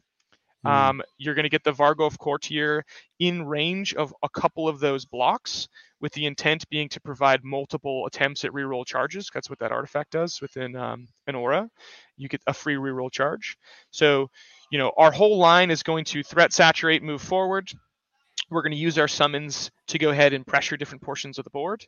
And then we are going to go ahead and position the zombie dragon to come in the next turn hopefully getting off its its reroll all wounds aura, which is a big increase in just general damage again on these war scrolls. So so move up that Varghulf in the center zone, move up the dragon in the center zone, and then push all those horrors into the enemy line. Uh, a friend tried this and said it was absolutely terrible. So Ter- terrible in a good way or in a bad way? she was playing against Khorne, and it just okay. it was not uh, they were they, it's Khorne, so they said cool thanks for coming to me and they had a big grind out fight and then the Khorne player ended up getting to summon stuff and just kind of won the game so um so I think it still has a lot of chops for most lists but be advised Khorne's Khorne's a rough one for this one yeah, I mean, like melee versus melee, Khorne's got some tricks. I think the interesting piece here is that your crypt horrors are getting so many benefits on the charge, right? So their war scroll natively gets some things when they charge. Hollowmourne, um, through the shattering charge ability, the reroll ones uh, to wound is fa- is fascinating on the charge. You obviously your general on the charge does some mortal wounds. Um, there's a whole bunch of things that are really rewarding you to be on the charge. So um, uh, uh, yeah, it's like that's what I was saying. Maybe this is better as a double battle reg because you're going to go and push. You want to go first or you want to go second, right? You'll make yeah. that call on on deployment. The other thing as well, which is fascinating, is um, I was just looking at Wahapedia, just like as make sure I remember what I remember it all. And I'm like, why do I have to take a command trait and an artifact? Like, oh, that's right. That's how the game used to be. Everyone had to have their first artifact as their sub faction. So who knows? Welcome to 2017. Happen. Yeah. it, it took me a second. I'm like, what? Why do I have? Why are you telling me to take my first artifact? But um, it'll be fascinating when you get the new update and actually get a new book. What actually happens? And um, although, like to be fair as well, like mount traits seem to be disappearing in a lot of books. So who knows if that stays? Um, but you know, like I think you know, Josh, you mentioned as well. You know, you could double re- you could reinforce these horrors, so you could bring them from four to three. You know, if you wanted to double in and double down on those crypt horrors, you could potentially drop that Ghoul King on on Zombie Dragon, find a few more foot heroes, and put more of those points into horrors. This is the the benefit, right? You can play around with it. You do you, build your list. This this I like it. Yeah, and then then for anyone who's never, and a lot of people are going to see this and be like, "What? No terror, guys? Get out of here! You know what you're doing." Um, go do the math. All I'll say is go do the math on a zombie dragon with uh, razor clawed and with flaming weapon, and you know remember to add in your your plus one from finest hour for the wound. If you've got the Hoarfrost ability, you can go ahead and make it so he hits on twos, wounds on threes. Um, the the amount of damage that you can push out from a zombie dragon is much more than you would you would assume if you hadn't had this combo of stuff go off for you. Because I used to be super down on it. Everyone was. They were like, Z Dragon sucks. Terrorgeist is where it's at. Um, this series of of of the the the Razor Clawed plus Flaming Weapon, particularly with Hoarfrost making you maybe hit on twos, um, or go to three AP, you know, depending on whatever you want, or three Rend, sorry, depending on whatever you want to do, is the potential for a, a truly staggering amount of damage. Um, equal to a Terrorgeist, at least. Um, just some of it not being mortals, which I think in this edition might actually be bad because I think that, a lot of people might be teching into it or resistance that, to mortals. Yeah, that was gonna. Yeah, it's people are looking at mortal resistance. So in one way, missing those claws, and especially when you spike with the claws, and you can do eighteen mortal wounds, you you really notice you got a Terrorgeist. But um, the zombie dragon's always been more utility. Um, yeah, Terrorgeist has always been more smash. It's like, what do you want? Yeah. So so yeah. So we'll move on into the next version of the list. I think, unless there's anything else you no, okay. no, yeah, no. this is, I, was, this I was going to ask you the same question. Like, is is, yeah. is that all you want to talk about? Um, so this is this is my t- my initial schwack at an attempt for a Morgaunt list. Um, so again, Morgaunt uh, on a four up um, as a command trait, excuse me, a command ability on a four up, you can return one of these ghouls that dies, of these school units that dies. So um, you're looking at 80 ghouls and four blocks of 20, um, and then you're also looking at the Arch Regent summoning 20 Royal Ghouls. So we're at 100 there. And then our Ghoul King summons uh, another 10. So we're at 110 Ghouls, reliably turn one, um, 30 of which can basically be deep struck anywhere on the board. Um, and then we also have a zombie dragon to go and summon a courtier with them. So you'll have another Varghulf there as well. So if you want, you can kind of set it up as a block over here of 30 ghouls with a Varghulf, providing that bonus. And then your your your your ghast and your dragon kind of operating as a second one if you want kind of that two front, two hammer type approach to an army. But I think that um, the real the real advantage on this one is again, you're going to play it like a mid board, right? You're going to move these ghouls up. You're going to say, "Hey, come to me," and the enemy will come in, and they are going to absolutely shellac 40 ghouls, right? And you're hoping that you return one of them. It's a four up, I know. It's a four up, I know.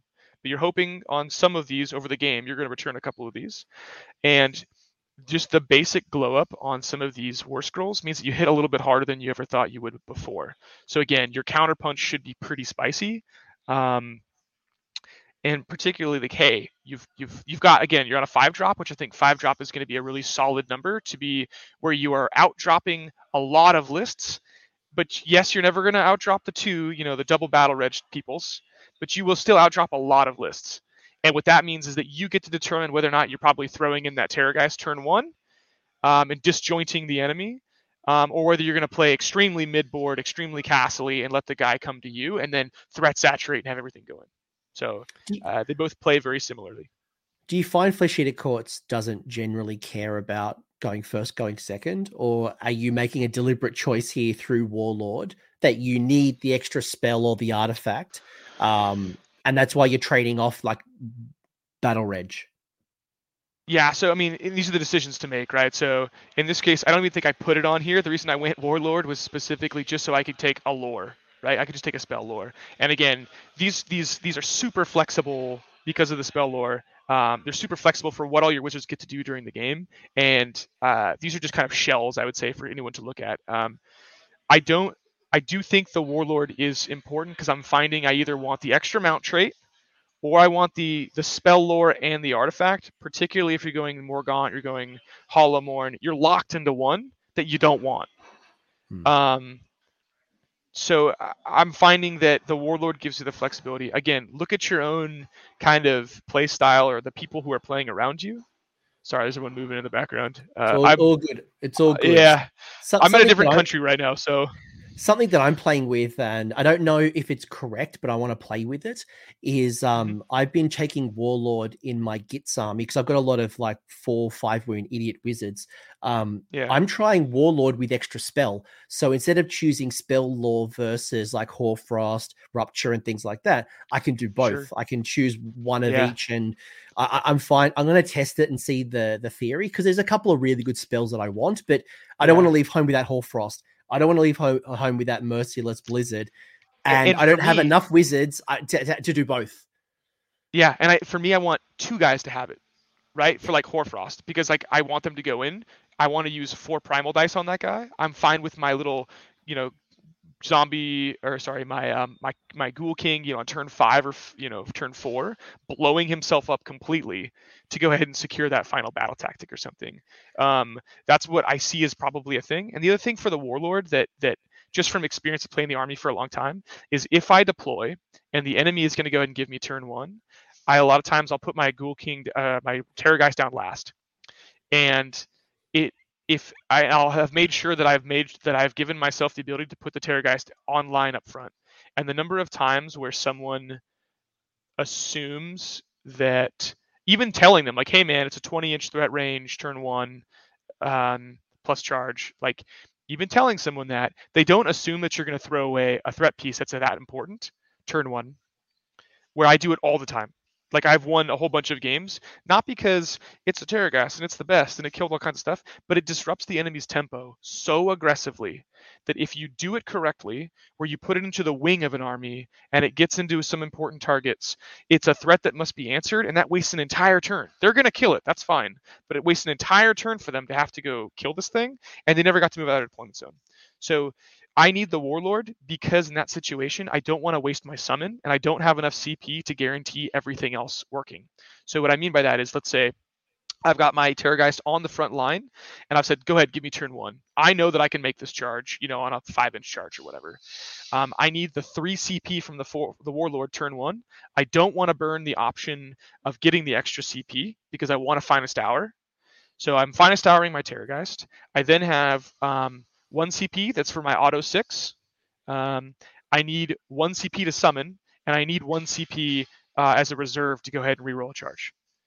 Um, so so I need I need that warlord 100% of the time um, on that turn one situation. Um, that if you don't have a warlord, you you you can't do. So you're either deciding to not take the auto six, to risk no reroll, or to not summon your flare, uh, your your um, yeah your flayers somewhere on the board, and that's not a great. None of that's a good situation to to to have.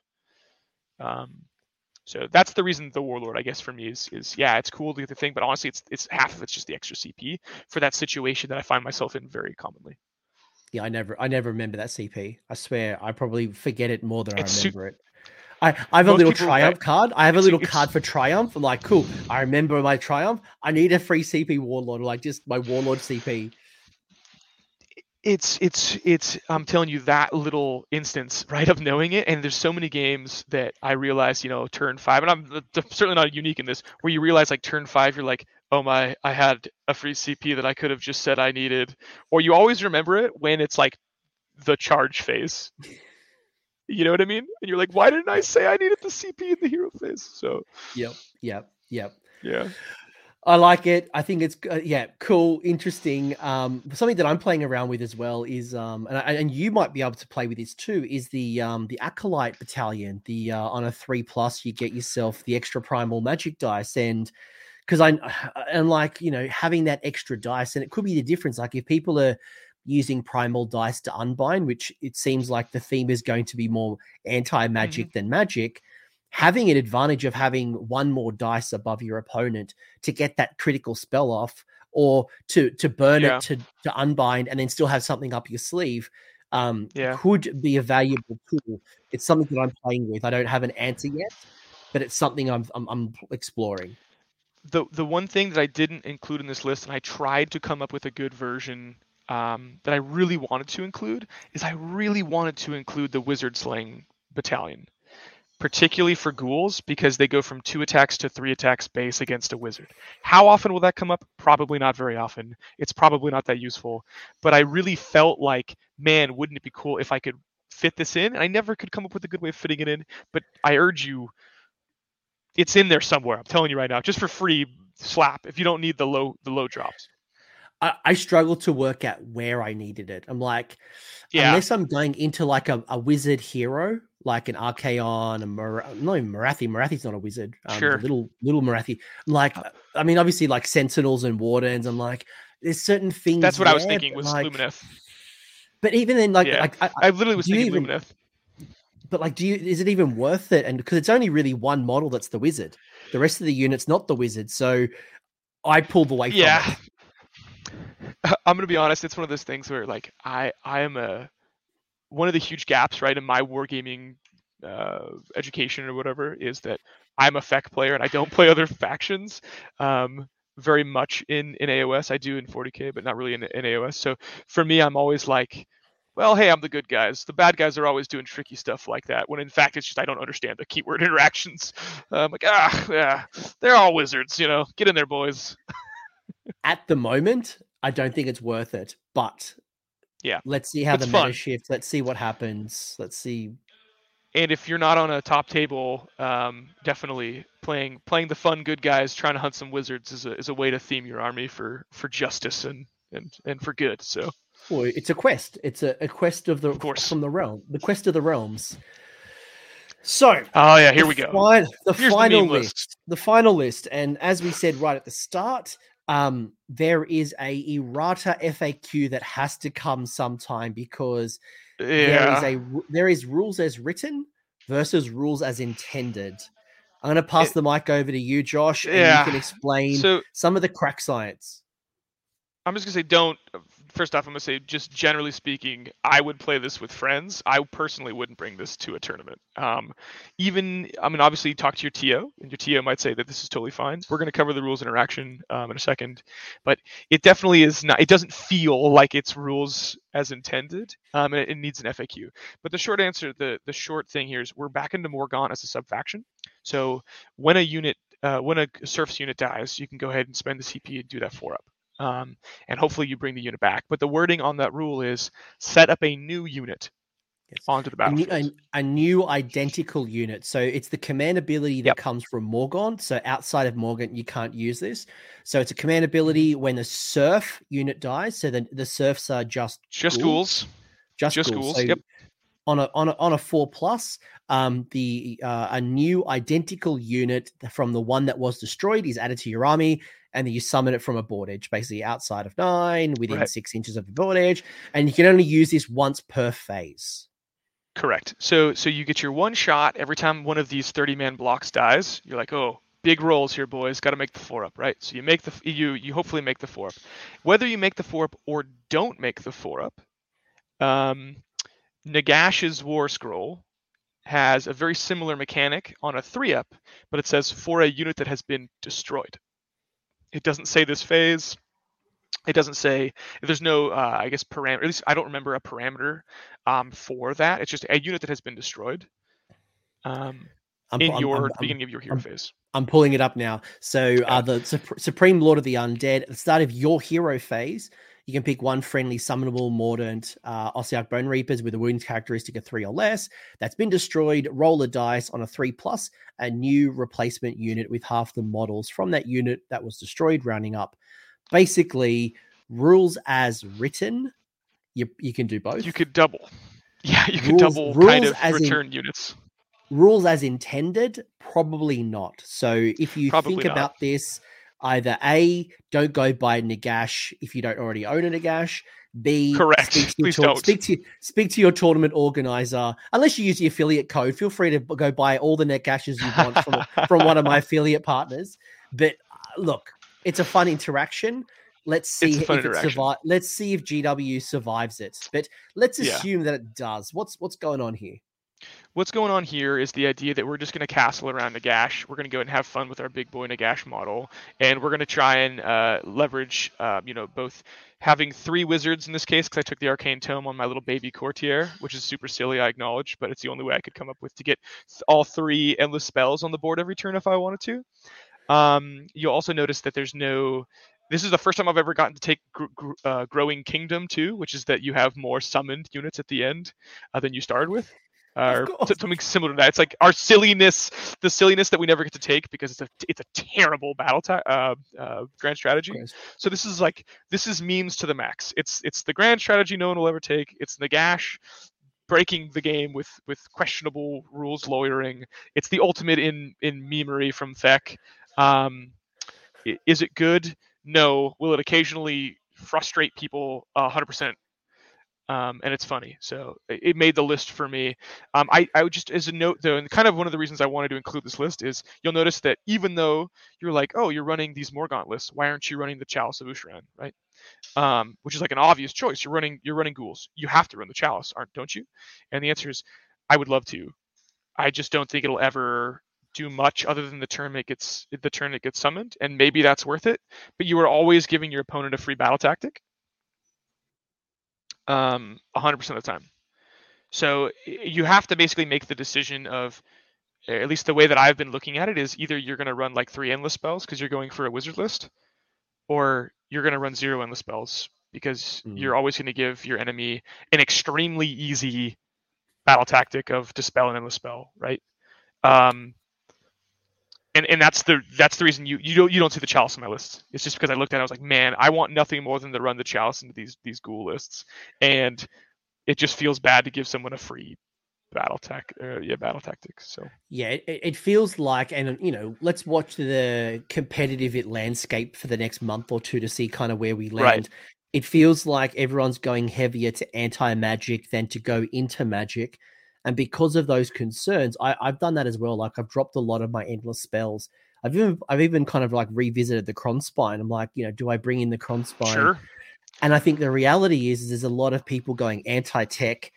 Is it worth it? Like, is it going to be enough endless spells to go eat? Probably not. Um, the points is 500 points.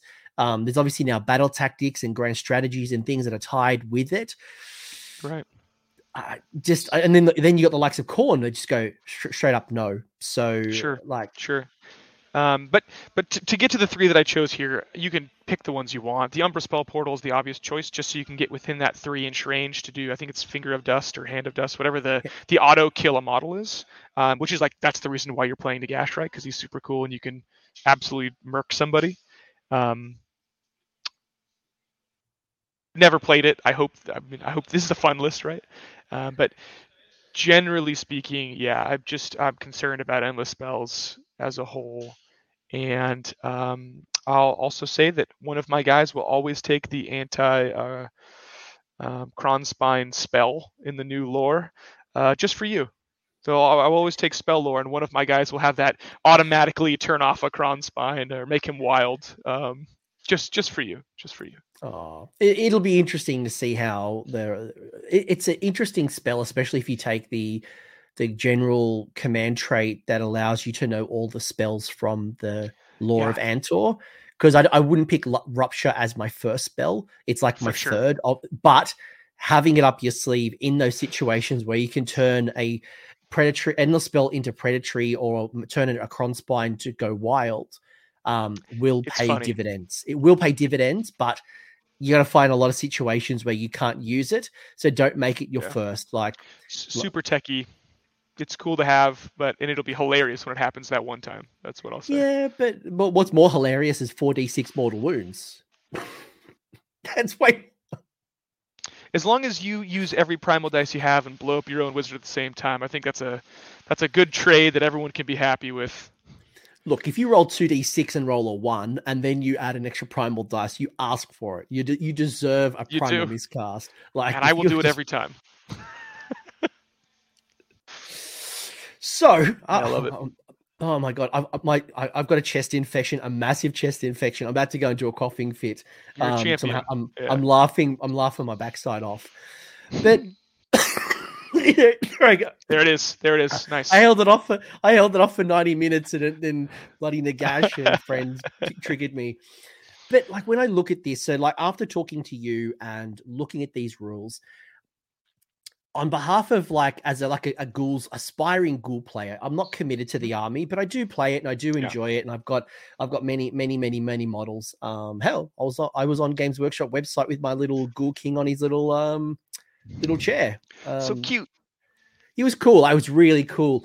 Like I feel That's more cool, positive about Flesh Eater Courts with these updates. Like, like yeah, I lost some things with the flayers, and I think I'll miss the mortal wounds because you've got some rend, you've got some good rend. Yeah. But the thing that you lack is mortal wounds, especially ranged mortal wounds, and overall the flayers will have more utility, but you have lost something that it brought to the table in saying that, the ghouls, the horrors, um, some of the other things that have been brought to the table, I'm feeling that you gained more than you lost.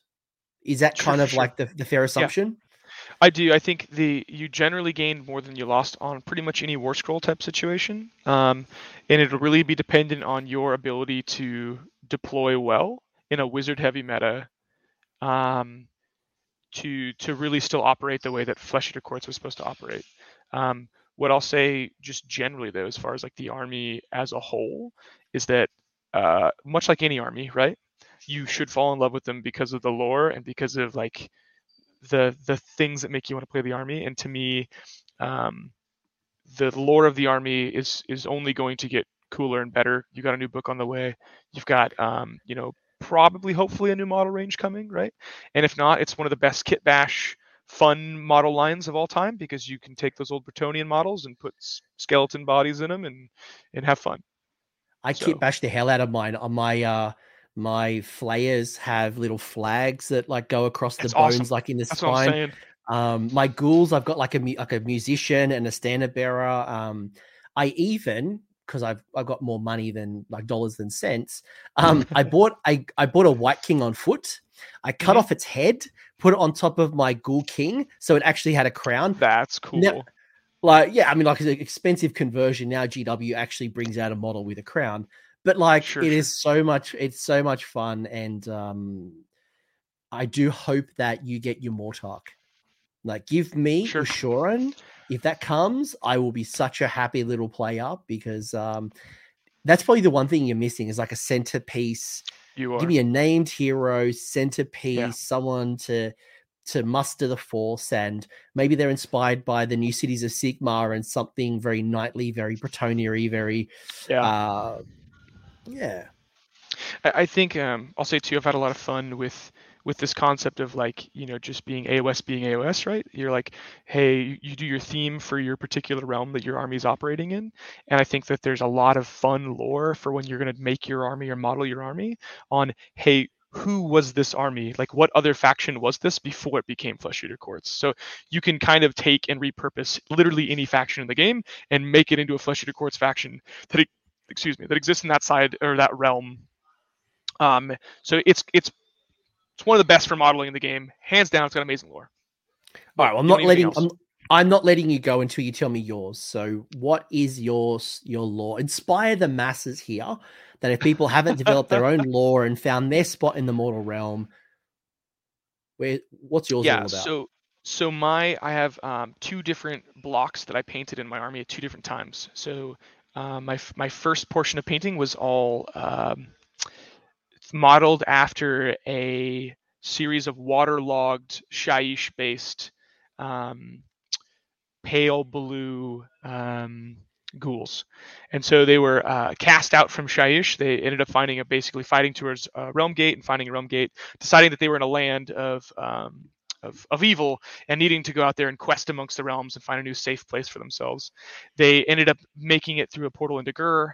Um, and so the other half of my army is all like a tribal uh, headhunter vibe. So all of my models have like heads that they're carrying, um, and they're much more of a bestial vibe, and they're all much more uh, blue green to kind of represent the the difference and change of uh, them being like a forest kind of base thing. So I've got my my old original uh, start of the Crusade Knights that are all uh, blue and kind of like an ice blue vibe.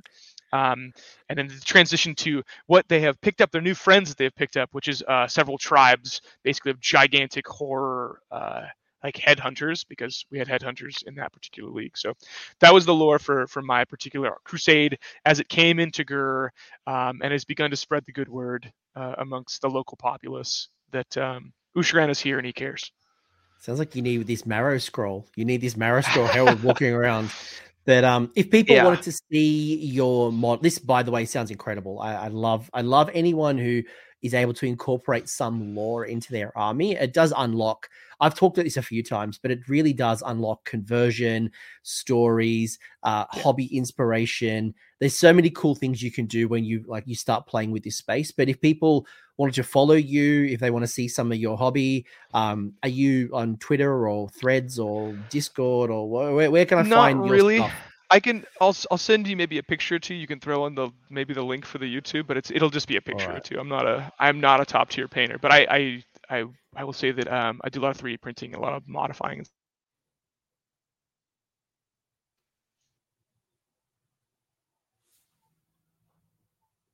Cool. But uh, you still yeah, there? Sorry, you cut. You sorry. Nope. I don't. I don't know if you cut out on my side, but can you just repeat it just I'm, in case it was Sure, sure. Yeah. So I'm not a uh, I'm not a, a, an Instagrammer much, but I'll I'll send you a picture or two. Maybe you can throw a link up or something uh, on the video. But yeah, no, I'm not a painter, but I love that space. So awesome. Any final advice you'd want to give me as a Flesh Eater Courts player, or do you reckon like don't don't ever sleep on feast day the the sub faction feast day Um, if you're Feast Day is the most forgiving of all the sub factions. So if you're struggling and you find that your CP use is like not necessarily the best and you kind of just want to do stuff, then look into Feast Day because it's very forgiving and you can make just really general lists um, that, that are forgiving as a player. And then two, um, my main piece of advice is just have a have a deployment set that you know you can always rely on this one basic way of putting down your models because when you go up to play and you don't know what the other guy does you can kind of ask him what he does but you're never really going to know what he does until he does them to you. Um, so having a good deployment plan and knowing kind of like how you deploy in most of the battle plans you're going to play will just save you flat out from just throwing some games away where you just kind of deploy it all willy-nilly and you didn't know what you were doing and it, it bit you. All right. Fi- final question because you forced my hand. What's yours? Like now, obviously, battle yeah. plans, opponents, going first, going second. There's all these things that are going to happen. Yeah. But like, w- what advice would you give me as a Flesh Eater Courts player deployment? Are you someone who deploys on the line? Are you someone who like centers up castles? Yeah. Are you like? Ha- give me your baseline. Generally, generally speaking, I'm gonna have um, my screens and my blo- my blocking formations, which for me in the past it was like two nine blocks of horrors, but for this it'll be almost the same for my feast day list moving forward, um, which is gonna be six, six, and nine. So those are gonna be uh, pretty centrally located, probably on the line.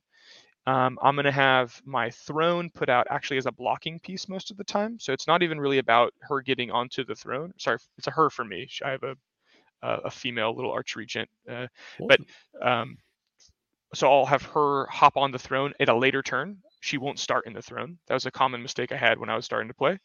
Um, I'll use the throne as a as a physical blocking piece um, when I deploy, and then the idea being that I'm trying to figure out where are those wizards going, and I'm trying to make sure that I'm in a space where they're behind, outside of 30, um, from the from the forwardmost point that I think the enemy will deploy, so that I'm guaranteed to get at least one turn of pretty much uninhibited spell casting and I will always give myself the most the forward most position of my deployment zone towards the enemy, the ability to then set the Terrorgeist down right in front of it, um, usually in front of my line, even away from people, uh, but within 24 inches for Ferocious Hunger. Um, if you kind of like do those measurements out, you can kind of reliably fit kind of your wizards in the back, all your strip line, uh, your, your bulk units up front, and within 10 of your courtiers, and then you make sure to give yourself one one spot to drop a Terrorgeist right on the front line in case the enemy looks like that they're deploying in a way where you're ev- easily able to do it. And what it'll force them to do often is they have to take turn one because they realize that they screwed up their deployment. And if if they allow you to just freely put a Terrorgeist in the backfield of their army, that's really bad for them. So it'll force them sometimes to just take turn one, and sometimes that wins you the game. I find as yeah. a Terrorgeist player, uh, the psychology of a Terrorgeist in deployment is enough to throw it's people off. It's the threat. Yeah. I remember. I remember the old. Um, back in the old legions of Nagash, um, I used to run a Terrorgeist in Legion of Night, and it used to be able to put up to three units into ambush. So the fear of a te- an ambushing Terrorgeist, because it was always cool. my last the last thing I could deploy. And I was like, am I going to ambush you? Am I going to come from front? Like that mm-hmm. threw people off uh, so yeah. often. So um, they just yeah. think like I'm going to do 18 mortal wounds. They just think it's like 18 mortal wounds is coming at me. Dude, it happens sometimes, but it's so rare. It's so rare that the Terrorgeist actually punches to like what people think it will. So it's it's almost a threat piece more than it is anything else. I mean, it's an extremely threat piece, right? It's it's that distraction card effects, but it's it's a um, yeah, it, it'll do it for you every once in a while. When it does, man, does it feel great slash terrible for that other guy? I rip, rip, rip, I've ripped so many KO balloons apart with 18 mortal wounds. Like, oh, you got an Arcanaut. Yeah. See you later. That's but cool. This is sorry. This is this has been awesome. I think you and I could talk forever. You've got a kitchen going to be much. full up, full of uh, full of peeps. I've got to go pick up some trogs. Um, is there any shout outs? Any people you want to say hello to? G'day, welcome, uh, um, or go on, wrap, yeah, wrap, wrap us up. Yeah, so uh, to to my personal gaming club, uh, hello to you all, um, the Sunburst Standard, and then um, to the Colorado team, actually, the Colorado scene, uh, for having the best Flesh Eater Courts scene that I've seen anywhere uh, so far in the states, at least. So shout out to you guys, and of course to to my lady Jenna. Nice, thanks for letting me do this bid. you, you you sound delusional, but that keeps to the Always. theme of the show. But if you enjoyed it, let me know. Comment section, you know the dealio. Um, let me know in the comment section as well. Um, maybe there is something about the Herald that I'm sleeping on. Josh and I can't work it out. Maybe it's something that's going to help us in the new battle tome when it mm-hmm. hits, mm-hmm. and maybe there's something coming. But right now, I'm not connecting the dots. But either way, let us know in the comments. Josh, thank you for your time. I really appreciate it. Uh, I hope you enjoyed this discussion, and I hope Flesh Eater Courts players, you're feeling a little bit more inspired and you've got some new ideas on how you can make the most of the new War Scrolls. And uh, and if you sure. are a Flesh Eater Courts player in my Discord, I've got an awesome active server. Uh, jump in and chat to all you grand delusional ghoul kings and serfs. Not, not you're all knights and serfs. You... all right, I'm about to I'm about to have guys. a coughing fit. Thanks everyone. I hope you enjoyed it. Bye. Thanks again. Bye. Thanks for hanging around until the end. I hope you enjoyed that video and you walked away with a few new ideas. Now, if you did, I would love it if you press like on the video, as well as left me a comment with your thoughts. The conversation will continue over on Discord, and the link is down below in the episode description. I also want to give a massive shout out to the AOS Coach patrons and YouTube members who are supporting the channel and the growth that you're seeing here. So, cheers, you are all bloody legends. And until next time, don't roll a double one on a spellcast.